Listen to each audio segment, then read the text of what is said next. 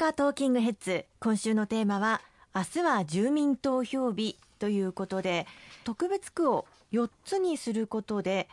主要駅である新大阪、梅田、難波、天王寺をそれぞれの特別区に分散することができるんですよね。はい、そうですね。あの今回は4つの特別区を作ることになっています。まあ北から、淀川区、北区、そして中央区、天王寺区、まあ、この4つの特別区を新たに作ることになるんですが、それぞれ主要なターミナル駅があるような形になってまして、淀川区には新大阪駅が、この新大阪駅を中心として今後、リニア新幹線も入ってきますし、あるいは東北新幹線も入ってくることになる、大阪、関西の一番重要な拠点になってくるのが、この新大阪になってくるのは間違いないと思います。さらには何筋線も南からずっと伸びてきて、最終的には新大阪まで乗り入れてくるという拠点になろうかと思います。で次に北区には梅北の開発がこれからますます進んでいきますので2023年の春には梅北の地下鉄駅が開業することにもなりますし、うん、また町開きも2024年には行われてその2025年以降の大阪都構想特別区で北区が設置されて2031年にはなにわ筋線が開業するということも期待されます。同じく北区には今の城徳も含まれるんですがここはあの2025年にですね新しい大学のキャンパスが置かれることも予定されていますのでこうしたこともこの北区の拠点になってくるんではないかなと思いますね。それから中央区はまあ難波駅が何といっても、はい、あの大きな中心的なターミナル駅になってきますけれどもこれが先ほど申し上げました2031年の春にはこのなにわ筋線が開業するとそれに向けてこの中央区大きく発展をしていくポテンシャルを持っていると思いますね。で天王寺区は、まあ、今の天王寺区安倍の区を含む、まあ、安倍のカスを出すまでもなく、うん、天王寺動物園や天芝など本当にあの新しい施設がどんどん増えてきていましてポテンシャルは非常に高いものというふうに思います、うん、まあ、このようにそれぞれ4つの区が抱えているポテンシャルを生かしていくためにもきめ細やかな行政を行っていくということが非常に大事になってくると思いますので特別区のそれぞれの役割に期待をしたいと思いますね、うん、主要駅のこの4つを特別区にそれぞれ分散することによって格差の平準化が行われているということなんですか？そうですね。あの先ほども申し上げましたけれども大阪市内今の大阪市275万人都市ですけれども、まあ、区によって様々な特徴があります。あの、高齢化が非常に進んでしまっている区もあれば、子育て世代が非常に増えている、新しい住民の方が増えている地域もあります。で、先ほど申し上げたような主要駅がある地域では、まあ、商業施設が非常に立ち並んでいる。まあ、それぞれ地域地域に違うんですけれども、その組み合わせをうまく分散させて、そして特別区ごとにですね、きちっとまあ財政力も、それから今後の住民サービスも維持できるだけの能力力を分割させることができたそういう案になっていると思いますね。よく報じられるのは民営化された地下鉄大阪メトロからの税金と株主配当の件だと思います。まあ、新型コロナウイルスの感染拡大もありまして将来を完全に見通すことはできませんのでこの部分で判断するのは住民にはかなりハードルが高いように感じますが。そうですね。あのよくまあ主張される方の中に、まあ、新型コロナウイルスの影響で、えー、今年の大阪メトロの財政状況が非常に悪化をしていると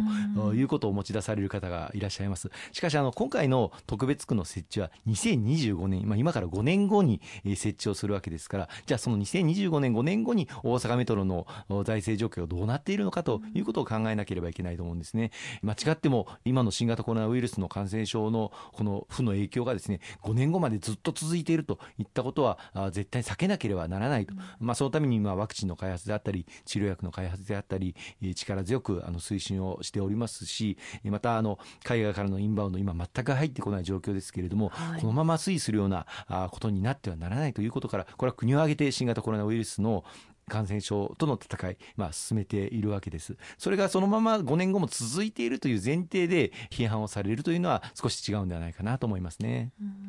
まあ、予算がなければできないことが増えていったり住民サービスがカットされていたりと楽観的に考えていてもだめだなということは本当によく理解はできますね。そうですね。だからこそ住民サービスを維持し拡充するための財源を確保していくということが何よりも重要なんだと思います、まあ、前半でも申し上げました通り今回の特別区設置によって必要な財源は特別会計で確保するということになっています、まあ、これまで大阪市が徴収をしていた固定資産税あるいは法人市民税等ことは今後はまあ確かに大阪府が聴取をすることになるんですけれども前回の2015年の案と違って特別会計で別会計で管理をするということになりでそのうちあの広域行政に必要な分は大阪府が行政事務を行いますので大阪府に移管することになりますけれどもそれ以外の特別区の住民サービスに必要な分、まあ、大体78%とされてますがそれは各特別区に配分されるということになります。さらにその後大阪府と特別区のそれぞれの区長が協議をできる協議体も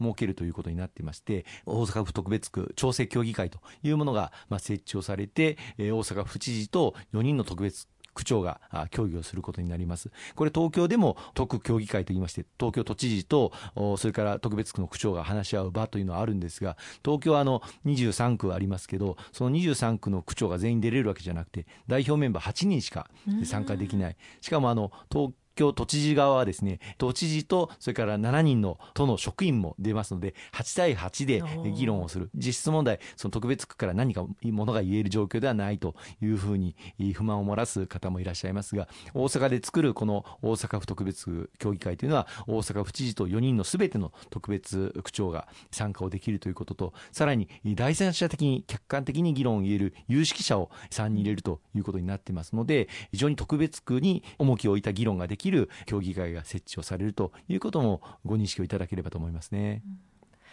特別区になっても住民にとって住みよい街になっていくことが求められますしそこについて政治家の皆さんは努力を続けるということが求められますよね。全くその通りですね。でその後の特別区における住民サービスがどうなっていくのかというのはまさにその特別区の行政を預かる特別区長であったりあるいは特別区議会議員これを住民の皆様に選んでいただくわけですけれどもきちっとその特別区の中での行政サービスをさらに向上させていくその能力のある特別区長あるいは特別区議会議員を住民の皆さんに選んでいただくということが非常に大事だと思います。少なくとも私ども公明党はこの住民サービスをしっかりと維持拡充をしていくその立場で特別区になってもちゃんと取り組んでまいりたいというふうに思っていますのでぜひご理解をいただきたいと思いますね。今週もいろいろとお話をいただきました。ありがとうございました。大変にありがとうございました